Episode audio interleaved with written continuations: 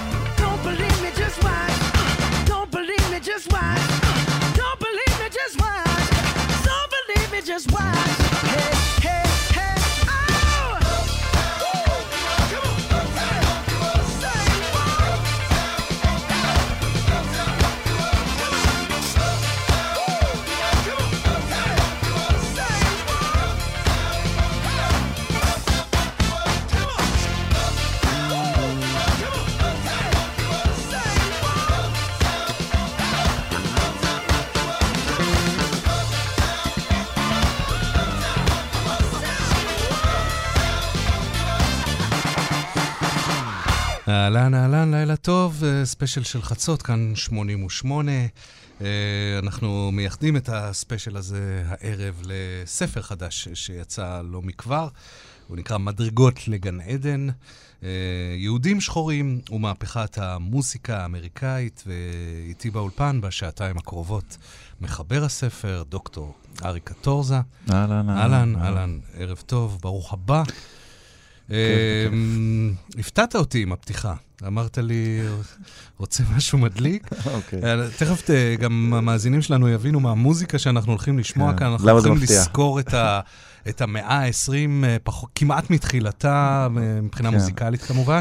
אה, ופתחנו עם אה, אולי, לא הדבר הכי חדש, אבל אחד הלהיטים של השנים האחרונות, אחד הלהיטים. של העשור האחרון, אפשר להגיד. אה, למה, למה דווקא פתחנו בזה? אה, מאחר ש... זה נכון שגם מר קונסון, אה, זאת אומרת, היום- אנחנו יכולים לדבר על אה, אה, לא מעט מלחינים וכותבים יהודים, שבעצם יש להם פנטזיה מסוימת על, על מוזיקה שחורה, או על איך שמוזיקה צריכה להישמע, והיא צריכה להישמע מאוד שחורה. וכאן כמובן למוזיקה פופולרית אמריקאית. עכשיו, אפטאון פאנק הוא, הוא דוגמה נורא עכשווית ל... עם ברונו מרס. עם ברונו מרס, כן, שאגב, שניהם יהודים, אבל לא דווקא, זה לא העניין המרכזי, זאת אומרת, זה הקוריוז פה, אה, שבעיקר מר קונסון, כן, יש לו את ה... אה, אפשר להגדיר, להגדיר אותו כמעין white negro, כן, איך שפעם אהבו להגיד, אה, בעצם האיש שחולם... כושי לבן. כן, ב- האיש שחולם להיות שחור משחור, ו... ובכל דבר שהוא עושה, הוא בעצם, הוא, הוא מביא את זה ב- בהרבה מאוד מההפקות שלו. ובשיר הזה הוא מביא את זה לחלוטין, בהחלט בעזרתו הגדולה מאוד של ברונו מרס, שפה הוא נפלא. אה, ואנחנו אוקיי. נפגוש הרבה מאוד מלחינים ומפיקים ומוזיקאים שהם אה, 100 שנה לפני כן, 50 שנה לפני כן, 60 שנה לפני כן, היו, בדיוק שיחקו את אותו תפקיד, כן. ולכן פתחנו עם, הדבר הזה. אז אה, אוקיי, אז אנחנו, אה, א', אה, נשמע גם אה, מוזיקה מאוד ישנה, כמו למשל הקטע הזה שאנחנו ככה מתחילים בעצם איתו ברקע. רוב השעה הזאת. רוב השעה הראשונה, אבל גם בשעה השנייה. כן, אה, זה לא- אנחנו נדבר- פה על בוב דילן, קרול קינג, אה, אומנים שכבר... אה, כן, עברו כבר- 60, 50, 60 שנה מאז. לגמרי. ובכל זאת, הספר הזה הוא, הוא אקטואלי, כי הוא מדבר על בעצם סוג של ברית של מיעוטים. יפה.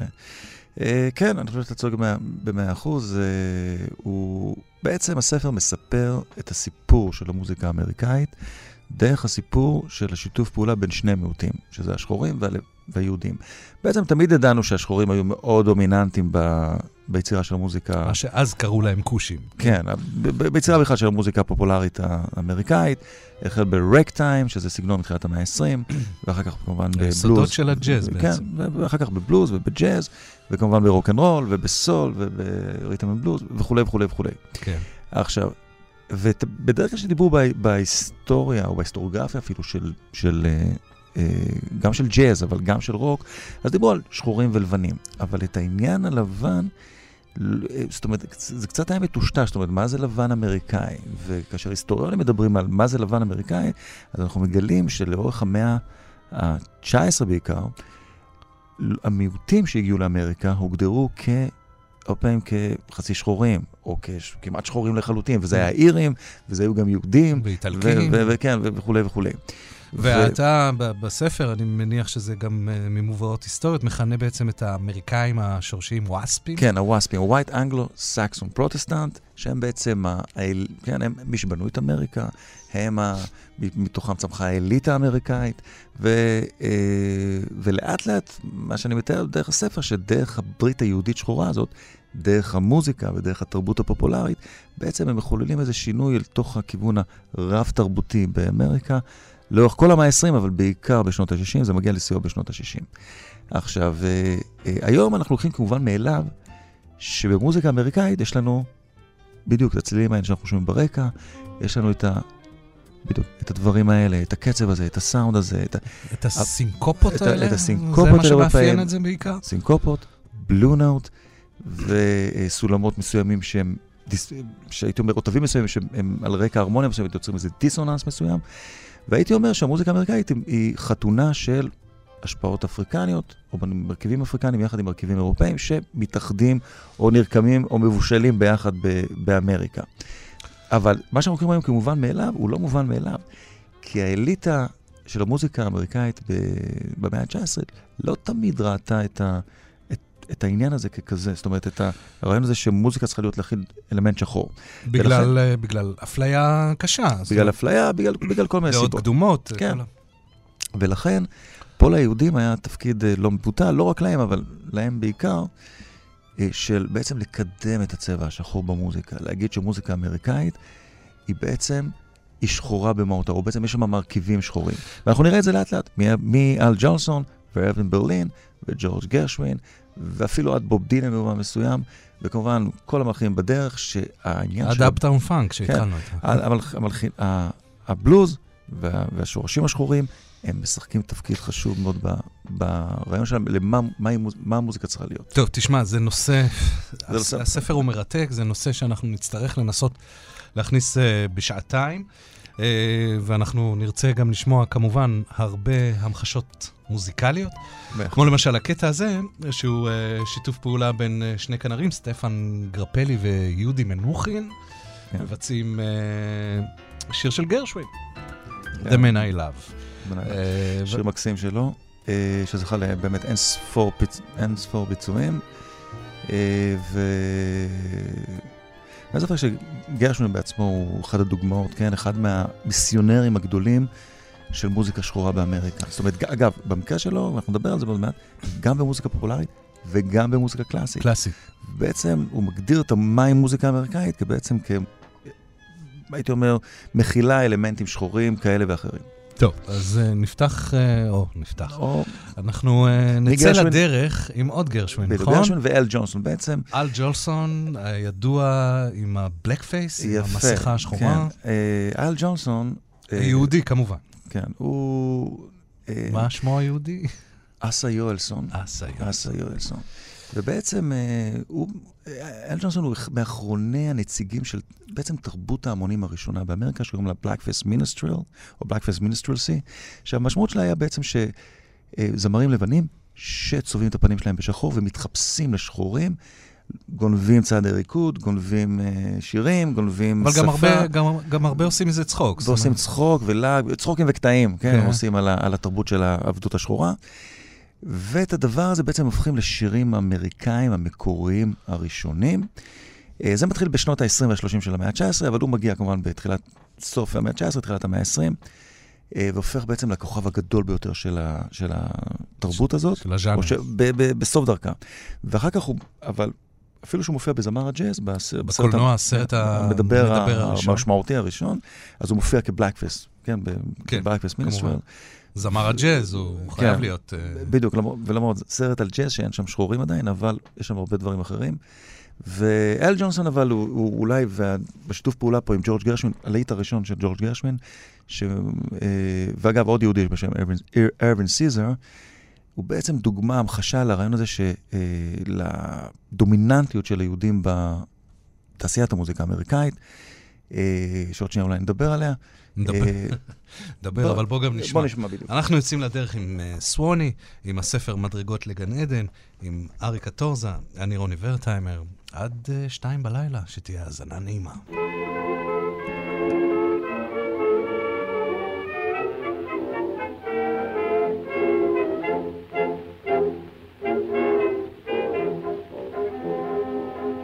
I've been away from you a long time. I never thought I'd miss you so. Somehow I feel your love was real. Near you, I long to be. The birds are singing, it is song time. The banjo strumming soft and low. I know that you yearn for me too. Swanee, you're calling me. Swanee, how I love you, how I love you, my dear old Swanee. I'd give the world to be among the folks in a. I even know my mammy's waiting for me, praying for me down by the Swanee. The folks up north will see me no more when I go to that Swanee shore. Swanee, Swanee, I am coming back to Swanee. Mammy, Mammy, I love the old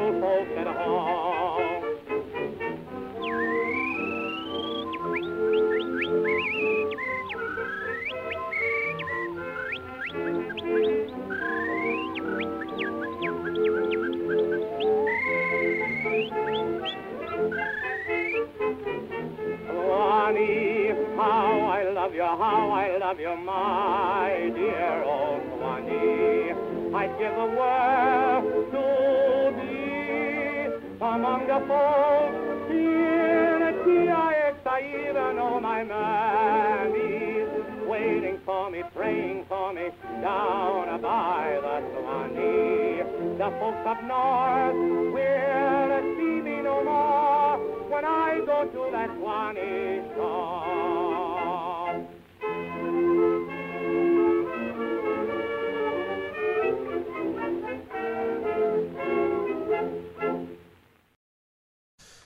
כן, סווני עם אה, אל ג'ונסון. אז, אה, הייתה, יש פה איזה אלמנט של התנשאות אה, כלפי הקהילה השחורה, אם אנחנו כבר נכנסים לתוך, לעומק העניין?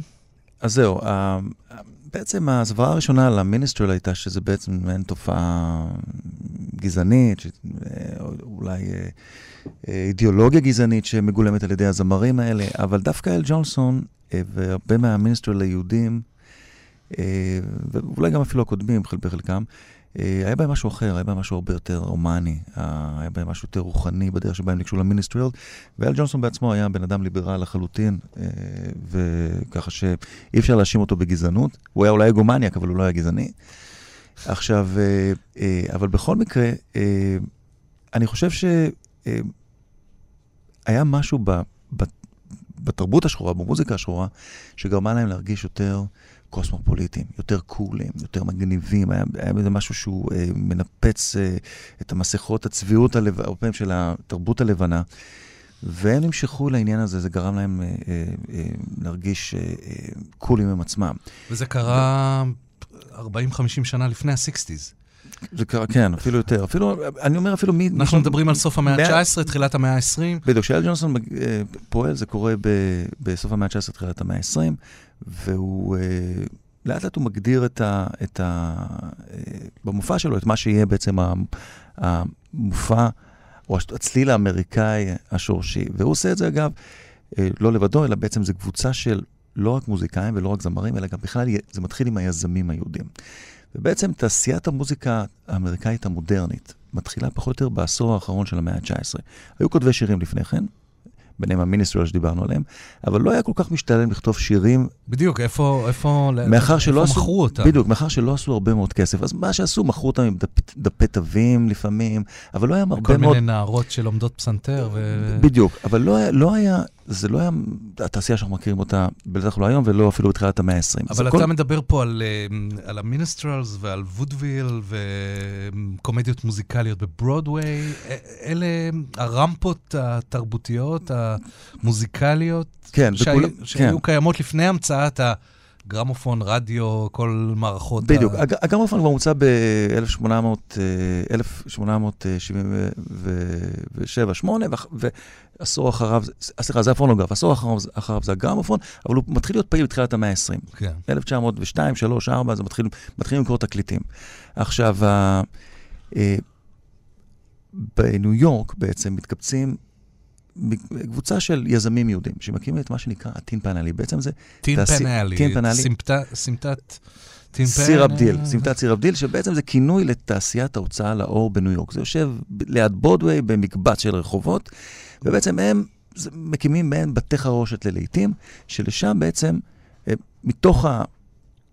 אני, אני, אולי 80 או 90 אחוז מהחברות הן בעצם בבעלות של יהודים, ולשם מגיעים בשלב השני המלחינים עצמם, כמו ארווין ברלין, שהוא מתחיל כמשווק שירים, אה, מוקסם מהרגטיים? מה- מוקסם, כן, מוקסם בכלל ממוזיקה שחורה, מוקסם מהרקטיים, מתחיל לכתוב תמלילים, אחרי שהוא, אחרי שהוא עובד כמשווק, לאט לאט הוא גם מתחיל, מתחיל להלחין, הוא מאוד מוגבל כנגן, ואז האגדה מספרת שבנו לו בעצם פסנתר מיוחד, שהוא יכול להעביר סולמות בעזרת הרגליים, כאילו הוא לא צריך לדעת לנגן אה, באופן מאוד מרשים. הוא והיו אגדות עליו, אגב, שהוא כתב שירים רק על הקלידים השחורים. זה היה אגדות שנכתבו עליו, למרות שזה זה לא ממש נכון, אבל הוא, זה מיתו שהתפתח סביבו.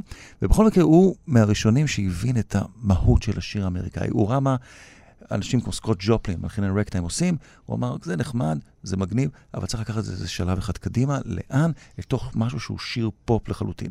ואז הוא בעצם מחבר, אפשר להגיד בהרבה מובנים, מחבר את סקוט ג'ופלין עם השירי minstrels.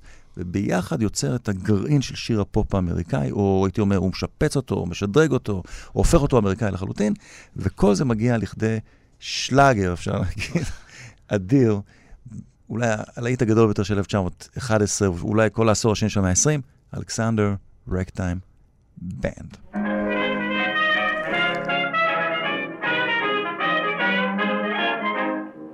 Oh, oh, you better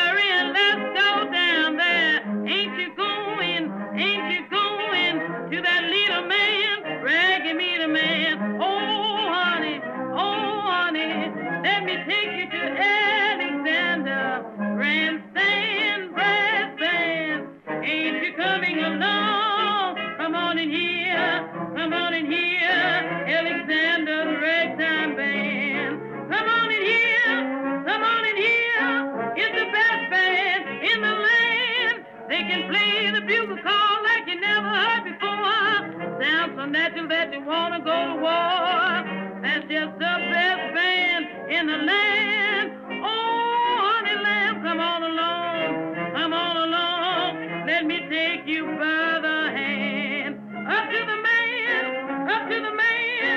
is the leader of the band, and if you hear the yell of the Warning River, played in ragtime, come on and hear.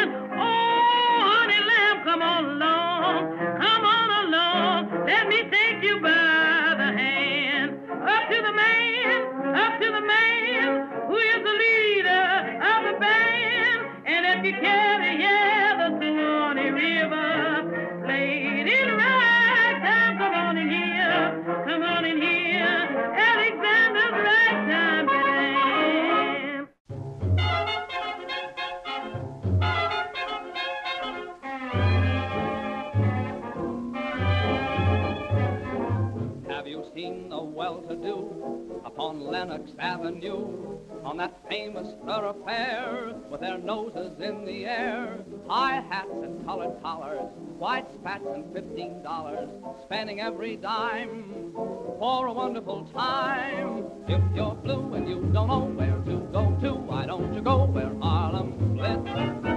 Putting on the Ritz spangled gowns upon the bevy of high browns from down the levee, all misfits, putting on the ritz. That's where each and every Lulu Bell goes. Every Thursday evening with her swell bows, rubbing elbows, come with me and we'll attend their jubilee and see them spend their last two bits putting on the red.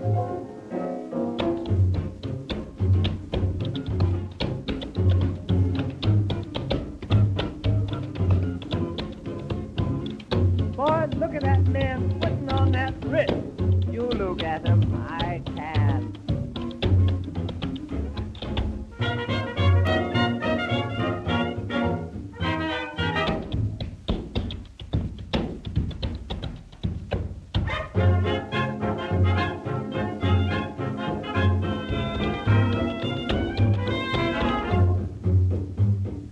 If you're blue and you don't know where to go to, why don't you go where Harlem flits? Putting on the Ritz. Spangled gowns upon the bevy of high browns from down the levee, all misfits. Putting on that certain Ritz. That's where each and every Lulu Bell goes. Every Thursday evening with her swell bows, rubbing elbows. Come with me and we'll attend their jubilee and see them spend their last two bits putting on the Ritz. זה כבר show business אמריקאי אה, מלוטש. כן. פרד אסטר, me. פרד אסטר שהיה רקדן, כן, כן, בעצם... שומעים את ה- כאשר אנחנו צופ- היינו את צופים- הסטפס שלו. בדיוק, כשצופים היום, צפינו ב-MTV וראינו יוט- ורואים ביוטיוב ורואים בעצם בדרך כלל אומן אמריקאי שהוא רוקד וגם שר ובעצם משלב את כמו מדונה או מייקל ג'קסון, כל הדברים האלה ביחד. אז זה מתחיל הש- שם. אז זה מתחיל שם בעצם כאשר... וגם נזכיר את בסי סמית, ששרה את השיר הקודם, את כן, שרה אותו מדהים. בנד. אה, היא בעצם, אה, זה אחד הביצועים הטובים של השיר הזה, כי היא באמת מעניקה לו היא איזה זמרת כוח. בלוז ו- כן. שחורה מהגדולות ש- שהיו, ובשנות ה-20 כבר, נכון? בשנות ה-20, ו- וסיפור חיים מאוד מאוד מעניין, מאוד קשה, ובסביבה גזענית מחרידה, והיא אבל קשוחה וחזקה ו... הנשים אה, בבלוז היו מאוד אה, כן, עסיסיות. מאוד גבריות. אה, ולא בחלו בשום דבר. אה, אבל כן, זה על אה, בסי סמית, אבל כן. השירים הם של אירווינג ברלין. אז יפה, בוא- נדבר עכשיו, עליו קצת. עכשיו, ארווין ברלין, בעצם אחרי ההצלחה ב, של אלכסנדר רקטיים בנד, שבעצם היה בעצם. אה, Rock Around the Clock של השנים האלה. בעצם זה השיר שהזמין את כולם לחגיגה, בואו בוא מסיב- לראות, בואו לרקוד, מסיבת ריקודים. כן, בואו, אנחנו הולכים לעשות עכשיו אה, משהו, משהו ערב מאוד שמח. אה, אבל הוא היה כתוב באופן מאוד מושחז, ועם חרוזים, מוכרז, כן, עם חרוזים שכתובים להפליא. והוא ביסס את עצמו כאחד הכותבים הבכירים בטינפנאלי, הוא גם היה שותף בח- בחברה, זאת אומרת, הוא גם עשה הרבה מאוד כסף מהסיפור הזה. ובשנות ה-20 הוא כבר אה, ביסס את עצמו כגם מן, מיני טייקון, הייתי אומר, וגם אה, מלחין מאוד מוכשר. הוא התחיל, הוא גם כתב אה, מיוזיקל ב- בדרך ו- וחדר להוליווד בשנים האלה. עכשיו, ה-Put it on Ritz היה הרגע שבו הוא, הוא אולי אחד מרגעי השיא שהוא חודר להוליווד. אה, זה קורה לקראת עידן השפל, ולכן השיר הזה שהוא מדבר על פאר, וכאילו עשוי בפאר, ו- ומדבר פאר, היה כמו איזה מין פנטזיה לשנים האלה של עידן השפל הגדול. ו... אבל הוא גם כן הגדיר הר- הרבה מה... הוא כבר מקבל פה הרבה מהצ'רלסטון ומהסווינג ומהרבה דברים שאפיינו את, ה... את המוזיקה בשנות ה-30, ובהרבה מובנים מגדיר אותם גם. אה, הוא מצוטט uh, בספר uh, כמי שאמר, סינקופה היא נשמתו של כל אמריקאי אמיתי. Uh, בתור בן מהגרים, כן. הוא זיהה את, ה, את הדבר הזה. כן, והוא גם אמר הרבה פעמים, הוא אמר, אני כאילו, אני בור ועם הארץ מוזיק, מבחינה מוזיקלית, יחסית להרבה מאוד מלחינים אחרים, אבל אני עושה, בעצם, אני לא מבין לפעמים מה הם עושים, אני עושה מוזיקה אמריקאית. זאת אומרת, אני הבנתי את הרעיון הזה של מה זה מוזיקה אמריקאית, ולכן אני עושה אותה. זאת אומרת, הוא סוג של מורד ב- במסורת הקלאסית. כן, ו- ב- הוא משתמש, משתמש באלמנטים מסוימים, אבל כן, אבל הוא, הוא, הוא רוצה לגעת במה ש... כאילו, מה שמזעזע, מה שיכול לזעזע אותך כאשר אתה שומע את, ה, את, את המוזיקה, או יזיז אותך, או יזעזע אותך, או, או יעשה לך משהו. עכשיו, אה, אה, הוא גם אמר, אגב, אחד מהציטוטים המפורסמים שלו, אחרי, בשיא ההצלחה שלו, כן, שהוא בעצם אף פעם לא הבין מה היה בעצם הרק טיים. ואולי הציטוט הזה הביא אה, לא מעט ביקורת, כאשר אמרו, כן, הוא בעצם סוג של גנב, כן, הוא שאל וגנב מאפרו-אמריקאים, ואולי נדבר על זה יותר בהמשך. אה, היו לא מאוד האשמות על... אה, על אבל יהודים השירים שלו מחזיקים מעמד, גם השיר הזה, פוטין כן, on the כן, כן, הרבה קיבל שירים. המון אה, כן. גרסאות, גם מודרניות. כן, הרבה, אה, הרבה, הרבה ביצועים. אה, כן, השירים שלו קלאסיקה אמריקאית, נכסי צאן ברזל, אין ספק. ואנחנו עוברים לעוד מלחין אה, יהודי לפני שנחזור לגרשווין. כן, עוברים לג'רום קרן, כן. ובעצם ארווין ברלין היה המלחין הג- אה, הגדול של העשור השני של המאה ה-20, וגם כמובן, אה, היה לו הרבה מאוד הצלחות אחר כך, אבל כבר בשלב הזה, מי שלוקח את הבכורה היה אה, מלחין בשם ג'רום קרן. שגם הוא אה, כמובן ממוצא יהודי. מוצא יהודי, גרמ- גרמני צ'כי במקרה הזה. ארווין ברלין, אגב, היה מהגר. הוא ואל ג'ונסון כן היגרו לאמריקה, אה, אבל אה, ג'רום קרן כבר נולד באמריקה ב-1888, והאמת שהוא גדל על מוזיקה צרפתית ומוזיקה גרמנית ומוזיקה קלאסית, הוא היה, קצת למד מוזיקה, אה, הרבה מוזיקה אנגלית. זאת אומרת, הוא לא היה ממש אה, מכור למוזיקה שחורה כמו ארווין ברלין, ואפילו לא כמו אל ג'ונסון. הוא היה מאוד אסתטיקן, הוא היה מאוד, ניסה להיות חלק מהחברה הגבוהה, ו, אבל, ו, והוא הצליח בברודווי. והוא כתב הרבה מאוד אה, מחזות זמר, או מה שקראו אז הקומד, קומדיות מוזיקליות. אבל בשנות ה-20, כאשר גרשווין מגיע וריצ'רס אה, ורוג'רס והארט, זה עוד צמד כותבים, מהמם. וכמובן ארווין ברלין שם, וקול פורטר, שהוא לא יהודי, אבל גם כן חזק שם בעניינים, אה, הוא מתחיל להרגיש שהוא חייב לשנות את עצמו ולהמציא את עצמו מחדש, איך שאומרים, ולכן הוא בעצם, אה, בעצם קורא ספר שקוראים לו שואובוט, אה, ספינת שעשועים, ויוצר יחד עם אוסקר המרשטיין, עוד אה, תמלילן יהודי נוצרי, אה, את ה... בעצם את הסארג' פפר של, המ- של המיוזיקל. למה זה הסארג' פפר של המיוזיקל? כי זה בעצם אחד המחזות הזמר הראשונים שהוא מבוסס על סיפור שלם. קונספט. עד כן, עד אז היו כל מיני קטעי מערכונים וכל מיני שירים, והיית הולך לשעה של אה, כל מיני דברים. אבל זה כבר סיפור, אגב, לא סתם סיפור, סיפור על גזענות. וסיפור על ספינת שעשועים שיש בה, אה, אחת הזמרות, יש בה דם שחור, ובדרום אסור לנשים... צבעונים. צבעון, כן, אסור לנשים אה, אה, לבנות, אבל שיש בהן דם שחור, אפילו להופיע על ספינה בפני ש, אה, ש, אה, שחור, לבנים. כן, גזענות מזעזעת לכל דבר, אבל והם כותבים את המחזמר על הדבר הזה. וכדי להבין את הדבר הזה, הוא חודר לאט לאט יותר אל תוך העולם של המוזיקה השחורה, ובשיאו של המחזמר בעצם הוא לוקח את אחד הזמרים השחורים הגדולים של, התקופ, של התקופה, שקוראים לו פול רובסון, ובעצם נותן לו לשיר את ה... אחד משירי, ה-. אחד, אחד מהשירים החשובים במיוזיקל, קוראים לזה Man River, שיר על הנהר הארוך, שבעצם יש בו הרבה מאוד סודות, וסודות מלוכלכים, הייתי אומר. והשיר גם מכיל כל מיני אלמנטים ממוזיקת מיניסטריאל, קצת מהבלוז, ובעצם רוקח את זה לכתוב איזה סטנדרט אמריקאי, הייתי אומר. אולמן ריבר, פול רובסון.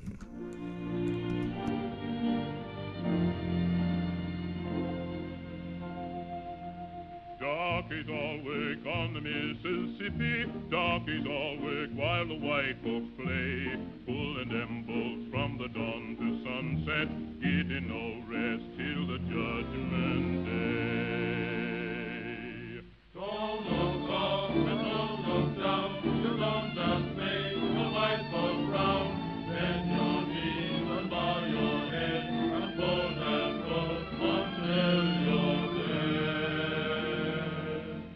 Let me go away from the Mississippi. Let me go away from the white man boss. Show me that stream called the River Jordan. That's the old stream that I long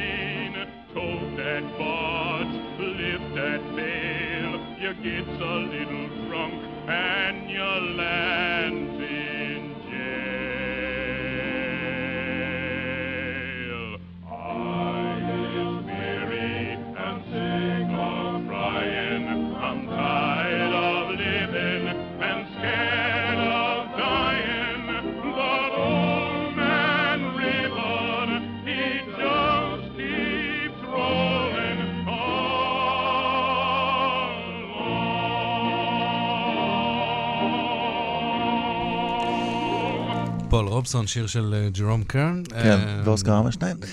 אה, ואנחנו עוברים בעצם לאחד הגאונים ה... עד עכשיו דיברנו על שירים, על פזמונים עם כן. טקסט, עם אה, phrasing, חיתוך, עם אה, כל מה שיש אה, בפזמון. אה, והם באמת האנשים שיצקו את היסודות לאומנות הבינלאומית הזאת. אה, אני מניח שהיו עוד מקומות שכתבו שירים, אה, אבל, אבל השירים האמריקאים נפוצו לכל עבר. כן. אני רק משהו חייב להוסיף, אה, התחלנו לדבר על זה מקודם. עד בעצם מהעשור האחרון של המאה ה-19, מוצ... אה, בעצם מחוקקים את חוק זכויות היוצרים. זה הרגע שבו מאוד משתלם שיהיה לך להיט. כי בעצם אם יש לך להיט אחד גדול, כל מקום שמשמיעים אותו, מבתי קפה, מספרות, תחנות רדיו, טלו... בהמשך טלוויזיות וכולי, אתה מרוויח הרבה מאוד כסף. ולא רק קורה- זה, גם אנשים שהיו איתך והוסיפו איזה מילה והצליחו להכניס את הקרדיט שלהם לזה, וקראתי, כן, כן, אנחנו בהחלט, נגיע גם כן, בהחלט. למקומות האלה, התחמנות היהודית, כן, בוא נגיד ככה. אז אה, בהחלט. אז, ה- ה- אז בעצם זה הופך לבעצם כמו אה, מקור, כמו מקור זהב, כן? זה כמו pennies from heaven, כן? זה, זה תעשייה מדהימה שאפשר לעשות איתה הרבה מאוד כסף. ו, וזה ו- עוד רק ההתחלה. כן, וזו תעשייה גם שה... כביכול הפרוטסטנטים פחות מעוניינים בה, הם לא כל כך מבינים אותה, הם, זה נראה להם כמו עסקי שעשועים אה, נלוזים ו, ולא מוסריים, ולכן במקרה הזה... איכשהו זה מתקשר גם לעניין ח- חוק היובש. אה, בהמשך, כן, זה גם קשור לעניין הזה. הדימויים האלה של אה, פריצות, אה, אלכוהול, ו- אה, ולא- נשים ו- ומוזיקה. כן, ולא מעט גנגסטרים יהודים, על זה אולי נדבר בהמשך. בכל מקרה, אל תוך העולם הזה כמובן, הוא אה, מגיע אחד הגאונים הגדולים, שזה אה, ג'ורג' גרשווין. או. מה שמייחד את ג'ורג' גרשווין כמובן, שהוא גם כותב להיטים, גם כותב של שירי פופ, שירים פופולריים, אבל גם מלחין של מוזיקה קונצרטנטית. אבל האמת ש... כאשר, זאת אומרת, כשמסתכלים על, על הכישרון שלו ועל המוזיקה שלו, בעצם מגלים שזה זה, שני הדברים משלימים אחד את השני. זאת אומרת, המוזיקת פופ מאוד משפיעה על ההלחנות הקלאסיות שלו, וההפך, זאת אומרת, זה חוזר, יש איזו מעגליות שם. הג'אז והבלו נוטס. כמובן. ו- עכשיו, אה, גרשווין אה, כבר מגלה את המוזיקה בגיל 6, אה, מנגן הפסנתר לראשונה בגיל 12, מספרים עליו ככישרון טבעי מולד. אה, הוא מעולם לא למד אה, באקדמיה או משהו כזה, אבל הוא למד באופן פרטי אצל מספר מורים. וכבר המורה הראשון, של, אחד המורים הראשונים שלו אמר, כן, אני מלמד גאון, כן, שהוא, שנורא להוט אחרי ג'אז, זה קורה ב-1915, לפני שאנשים מכירים את המילה ג'אז, אבל אני מנסה לתת לו יסודות ש, מודרניים. הכוונה מודרניים זה מוזיקה קלאסית מודרנית. ובעצם הסיפור הזה של אה, מוזיקת רגטיים, ואחר כך מה שקוראים stride, וכמובן כל מה שעשה אירווינג ברלין וכל מה שעשה ג'רום קרן, וכמובן כל המוזיקה הרומנטית הקלאסית, משחקים תפקיד מאוד חשוב בלהיטי הפופ של גרשווין וגם במוזיקה הקלאסית שלו. עוד לפני שאנחנו עוברים ל masterpiece שלו, כן. אני רוצה לדבר איתך על התיאוריות שכבר בשנים האלה החלו אה, להיות נפוצות, על הקשר המוזיקלי יפה. בין מוזיקה יהודית למוזיקה שחורה. אוקיי. אז, אה, אה, אז ככה, כאשר מדברים למה דווקא, למה דווקא היהודים הצטיינו בזה, כן? למה לא, לא יודע, סינים או יפנים או מיעוטים אחרים, אה, אז היו מוזיקולוגים שבעצם ניסו להסביר שבעצם מוזיקה יהודית, הכוונה מוזיקה יהודית ממזרח אירופה, מוזיקה של בתי כנסת, קלייזמרים אה, אה, כן, וכו'. היא לא מאוד שונה ממוזיקה אמריקאית. זאת אומרת, תחשוב רק על זה שגם בקלייזמרים יש את הרעיון של אלתור, כן? בין אם אתה מגן כינור, קלרינט או דברים כאלה, אתה מאלתר. זאת אומרת, אם אתה מאלתר שפה מסוימת, לא כל, כל כך קשה ללמוד את השפה השנייה שיכולה להיות מאוד דומה. עכשיו, אם מסתכלים על השירים, אתה גם מוצא סולמות מאוד דומים. הש- הדבר הזה שקוראים לו בלו נוט, שזה מין כיפוף של תווים מסוימים, מד- מדרגות מסוימות בסולמות, כן, מסוימים, שכאשר מושפעים על רגע הרמוניה מסוימת, יוצרים איזה מין דיסוננס שהוא דיסוננס בלוזי מסוים. קיימים גם במוזיקה יהודית. זאת אומרת, הבלוז היהודי, הכאבים שבאים לידי ביטוי במוזיקה... יפה, למשל בשירת החזנות, הם כביכול לא מאוד שונים מהשאגות של זמרי הבלוז. זה מה שהרבה מוזיקולוגים ניסו להסביר. יכול להיות שזה אה, שיחק תפקיד מאוד חשוב, למרות שאם מסתכלים על המוזיקה של גרשווין, לא מוצאים הרבה מהאלמנטים האלה, אבל יכול להיות שבלא מודע, כן, אה, משהו מזה שיחק תפקיד של, כן, יש איזה קשר מסוים שהוא... אה, אה, אנחנו מחוברים לדבר הזה, אנחנו מסוגלים להבין מוזיקה שחורה, וגם פה היו כל מיני תיאוריות, האם אה, בעצם יהודים, אה, הם, יש להם, כל הסיפור הוא סיפור מאוד אלטרואיסטי, הם רוצים לעזור לכאב השחור ולסבל השחור, או האם בעצם הם מנצלים את הסבל השחור לכדי רווחים, יוקרה זה ויכוח שלא, וכולי וכולי. נגמר עד היום. אה, בדיוק, אז פה אה, זה, זה עדיין ממשיך, אבל בכל מקרה גרשווין אה, הוא סיפור מצוין גם בעניין הזה, כי ככל שהוא אהב מוזיקה שחורה, והייתי אומר, האדיר מוזיקה שחורה, וכשהוא עושה את פורגי ובס, הוא אומר, שחורים צריכים לשיר את האופרה הזאת, הם שרים הכי טוב, הם היחידים שיכולים לשיר ג'אז, ולכן הם ישירו את האופרה הזאת שהוא כתב. למרות שהוא אומר את זה, המלחינים השחורים, ומאוחר יותר כל מיני מיליטנטים שחורים יגידו, לא, לא, לא, הוא... כל הסיפור הזה פה הוא צביעות אחת גדולה, הוא לא ממש מבין את המוזיקה שלנו, וכולי וכולי וכולי. אבל פה, עד שנגיע לשם, בואו נשמע את הפתיחה המדהימה הזאת של אני חושב שאנחנו בשלים כבר. לקלרינט הזה, היהודי, שכל שפה- כך מזוהה עם גרשווין.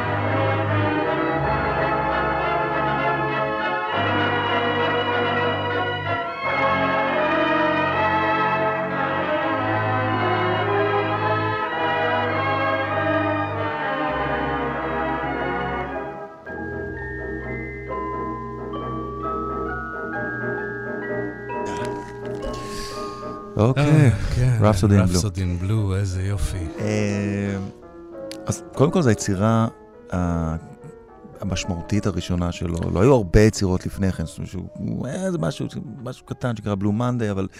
אה, אבל זה בא... ועוד כל מיני ניסיונות קטנים, אבל זה באמת הפרסום המשמעותי הראשון, וכבר זה קורה פה, בכ- באופן כללי, או הוא כתב די... לא, הוא כתב שירים את צואני כן. כבר לפני כן, וכולי, והיו כמה שירים לפני כן, אבל כיצירה אבל כאן הוא קלאסית. קיבל את ההכרה הקלאסית. בדיוק, זה הוצג ב-1924 בניו יורק, כערב שהוא מוקדש למוזיקה אמריקאית, והוא מציג את זה שם, וזה זוכה להצלחה ענקית. למרות שבאותה תקופה הוא לא היה עדיין בשל כדי לתזמר אותה, הוא כתב אותה, הוא הלחין אותה, הוא ניגן אותה בפסנתר, אה, ולכן התזמור הוא כביכול אולי קצת מפגר קצת אחרי זאת גם הרמת ה- גרסה יחסית המלודית מוקדמת. זה כן. קיבל אחר כך המון המון ביצועים, כמובן. ברשטיין, ו- כן, למרות שגם ללונרד ברנשטיין היה ספקות לגבי אספקטים מסוימים מהיצירה, אבל לא משנה, זה הפך להיט, זה, זה חלק מהמוזיקה האמריקאית. והאמת שיש הרבה קשר בין אלמנטים, כן, של רגטיים ו stride וג'אז שאנחנו שומעים פה בתוך המוזיקה הקלאסית הזאת, שהיא, אגב, כתובה על רקע משבר מאוד, או לא משבר, שינויים מאוד גדולים שעוברים במוזיקה הקלאסית באופן כללי באותה תקופה. הטונאליות שפורצת, ו... ואקלקטיות נוסח סטרווינסקי שנורא בעניין. וגרשווין אבל מוצא את השפה שלו בין, בין התמורות הגדולות האלה שמתחולות במוזיקה הקלאסית. ויש הרבה קשר בין היצירה הזאת לבין הקטע הבא שלנו שנשמע שנקרא I've Got Rhythm. ו-I've Got Rhythm בעצם אה, הוא לא השיר האהוב עליי ביותר של גרשווין, אפילו לא מה-20 הראשונים, אבל הוא כנראה השיר המשמע... המשפיע ביותר על הג'אז המודרני. ולמה אני אומר את זה? כי השיר הזה נכתב ב-1930 ב- למחזמר שקוראים לו Girl Crazy, וכבר במחזמר, בהצגה עצמה, בפרמיירה, אה, את'ל- מרמן שר אותו והוא הליו- הליווה איתו את הקהל. אה, כמה ימים אחר כך כבר יצאה גרסת כיסוי של השיר הזה, ואחריו יצאו כבר סריות של גרסאות כיסוי ופרשניות של השיר הזה.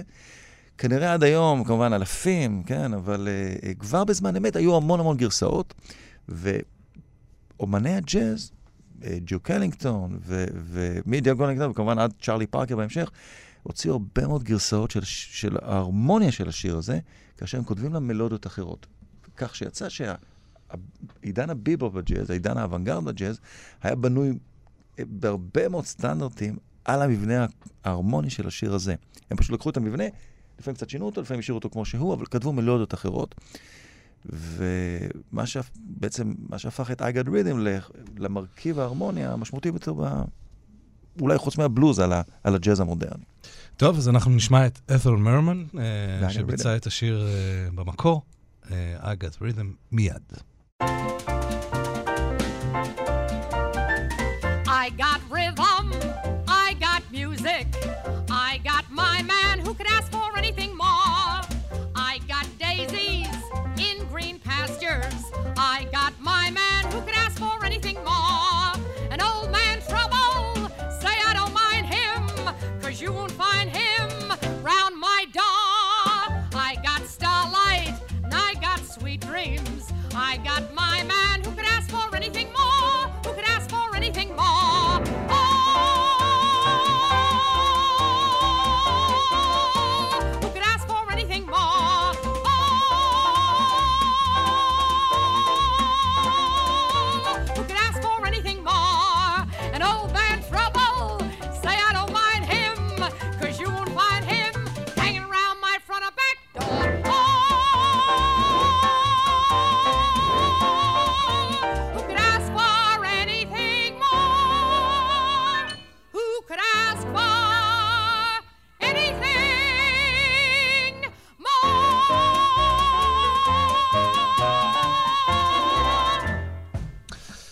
קצר וקולע. אה, כן. אה, ובעצם מה- מהג'אז של גרשווין אנחנו עוברים ל... אה, בוא נדבר רגע על הקצב. אה, דיברנו על, על הבלו נוטס, אה, אולי כן. כדאי גם להרחיב בעניין הזה בשעה הבאה. אה, העניין של ה-Agath Rhythm. כי אנחנו מדברים על מסורת של מוזיקה אירופאית, אה, שהקצב בה הוא אה, עולם אחר לגמרי. יפה. ואנחנו ובעצם, בעצם, הקצב פה הוא אה, ההשראה של, של המוזיקה השחורה. יפה. אה, אה, בעצם, אחד האלמנטים שהאפריקנים מביאים אל תוך המוזיקה האמריקאית זה כמובן קצב וכמובן פוליריתמיקה, שבעצם זה מערכות קצב שונות שנעות סימולטנית. אה, מי שהיה יורד למיסיסיפי, כן, נניח ב-1900 או משהו כזה, היה יכול לראות אה, חבורות של אפרו-אמריקנים שמכים על, ה, למשל על הרצפה, מכים בסירים, מכים אגב בכתף אחד של השני ויוצרים מערכות קצב אה, מאוד משוכללות, מה שאחר כך זלג אל תוך טיפוף של ג'אז ודברים פוליריתמיים מהסוג הזה. זאת אומרת, פוליריתמיקה, פוליריתמיקה קיימת גם במקומות אחרים, כמו הודו וכו'- וכולי, אבל, אבל אה, אה, אין ספק שזה הפך להיות חלק בלתי נפרד משיר הפופ המודרני. זאת אומרת, רוב שירי הפופ, רוב הלהיטים בעולם, יש להם תופים. זה עניין של המאה ומשהו שנה האחרונות, אוקיי? לא היה, זה לא היה ככה לפני כן. אה, עכשיו, ה- זה מביא אותנו גם לקטע הבא. בדיוק. עכשיו, בנוסף לקצב עצמו, יש לנו את הרעיון של הסווינג, שבעצם מאפיין את הקצב של הג'אז. אה, לגרשמין היה את כל המרכיבים שהיו בג'אז, למעט העניין הזה, למעט העניין של הסווינג. היה לו את הסינקופות, והיה לו את ה blue note, והיה לו את ה... כן, והיה לו את ה... אה, אפילו פוליריתמיקה, מאוד משוכללת, ו... ועוד דברים נוספים.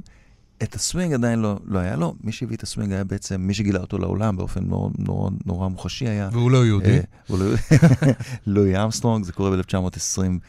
זאת אומרת, הוא כבר מנגן את זה לפני כן, אבל הוא מביא את זה לניו יורק ב-1924, ואז כולם שומעים את ה... את ה איך שהוא מנגן חצוצרה, ובעצם נותרים בהלם מה feel, מהיופי, מהסאונד, מכל מה שלואי אמסטרונג הביא איתו.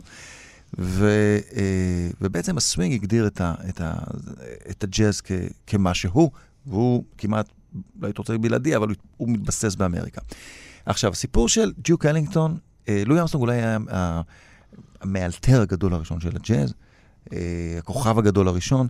דיוק לאורך היה, שנים. כן. כן, לאורך שנים. דיוק היה יחד איתו, אולי הכוכב השני הגדול, אבל הוא היה מלחין. אלינגטון, כן. כן, אבל הוא היה בעצם מלחין, סיפור אחר לגמרי, במוזיקה שהוציאה בעיקר אינסטרומנטליסטים. וכולם מכירים פחות או יותר את הסיפור של אה, דיוק בעצם בעצם המלחין הגדול, המלחין שעשה לא רק להיטים, אלא עשה, בעצם יצר והלחין אה, אה, קומפוזיציות שלמות, בעזרת הביג בנד כשפה מאוד אה, אה, ייחודית. אבל פחות מכירים את, ה, אה, את הדמות של המנהל שלו, שקראו לו ארווין, אה, אה, במקור, כן. ארווין- מינסקי, שהעולם מכיר אותו כארווין מילס. אה, בחור יהודי ממוצא רוסי, שבעצם היה אחד האנשים בטין פנה לי, ויחד עם אחיו, היה להם חברה שם, והוא מכיר את דיוק כנראה או ב-1926 או ב-1927, למה אני אומר או? כי הם עצמם לא זוכרים. כן, כל אה, אחד יש לו את כן, הגרסה שלו, כל אחד יש לו את הגרסה שלו, בדיוק. אבל הוא רואה פה את אה, הקופה המצלצלת. הוא רואה את הקופה, אבל הוא רואה בעצם איזה, בדיוק, אה, בעצם לא רק כישרון ייחודי, אלא סטאר. הוא פשוט, הוא, את הסטאר קואליטי שהוא מגלה, הוא מגלה שם, והוא מטפח אותו אה, בצורה הכי אה, אה, אובססיבית שאפשר, ובעצם הופך אותו מ... אה, כן, אה, מאומן שמנגן עם אה, כמה חברים בניו יורק ועושה קצת כסף, לדוכס של המוזיקה האמריקאית. ביחד הם כותבים הרבה מאוד קטעים. לא מעט קטעים, אגב, שאחרים כותבים, מירס, אה, בסוף, כאשר יוצא השיר, הם מוצאים את השם שלו על ה... התחמנות היהודית. בקרדיטים עצמם. למה? כי בעצם הוא אולי לפעמים שינה את הכותרת, הוא אולי הוסיף איזה מילה, הוא אולי אה, איכשהו מעורב ביצירת השיר. בכל מקרה, אה, אה, לאורך שנות ה... סוף שנות ה-20 ותחילת שנות ה-30, ולאורך שנות ה-30 בעצם הם יוצרים הרבה מאוד להיטים ומוזיקה טובה. בין, מה אם לא? אנחנו מסיימים. מסיימים בעצם את השעה הראשונה. it don't mean a thing if it ain't got a swing. אה, עם השיר שמתמצת את העניין כולו. אה, אריק אטורזה, מדרגות לגן עדן, הספר על יהודים שחורים, ה- ה- מהפכת המוזיקה האמריקנית.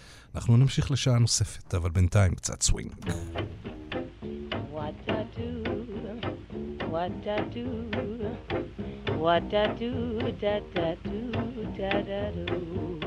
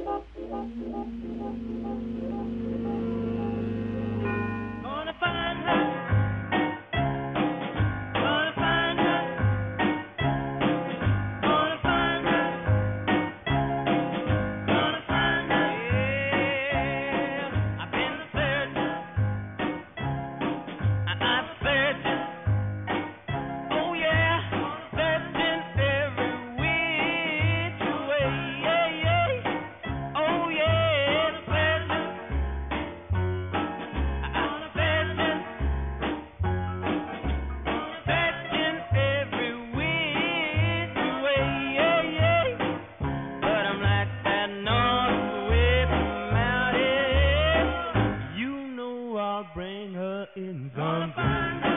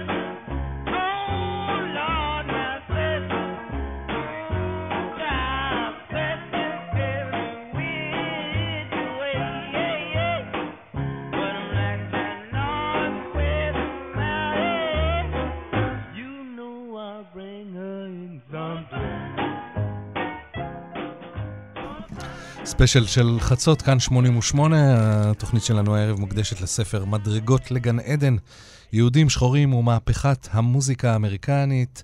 אה, ויחד איתי באולפן אה, דוקטור ארי קטורזה, אהלן שוב. אהלן, אהלן. אה, אז דיברנו בשעה הראשונה על אה, מבחינה כרונולוגית, על סוף המאה ה-19, תחילת המאה ה-20, כן, ובעצם- הגירה גדולה מאוד של יהודים ממזרח אירופה לארצות הברית. כן, שמוצאים את, מוצאים את עצמם ב, בעצם, בכלל היהודים, בכל מיני תעשיות שהן, אה, אה, הייתי אומר, פתוחות בפניהם, כן? או שהן בתולות במובן מסוים, או שהן גם בקולנוע, לפרוץ אל- כל השואו ביזנס כל, היה כל, מ- אז בדיוק, מלא שתי יהודים. תעשיות היו מאוד בולטות, אחת מהן זה תעשיית הביגוד. טקסטיל, מאוד, כן. כן, טקסטיל, וכל מיני דברים שקשורים מסביב לזה, יהודים מאוד בלטו בעניין הזה. הדבר השני היה תעשיית הבידור, הקולנוע, כמובן, הם שש, שישה מהאולפנים הגדולים הם בעצם בבעלות של יהודים. נשמעים כמו שהרבה- שמות של משרדי עורכי דין, אה, לא, אבל כמובן, פארמונט פיקצ'ר, כן, של...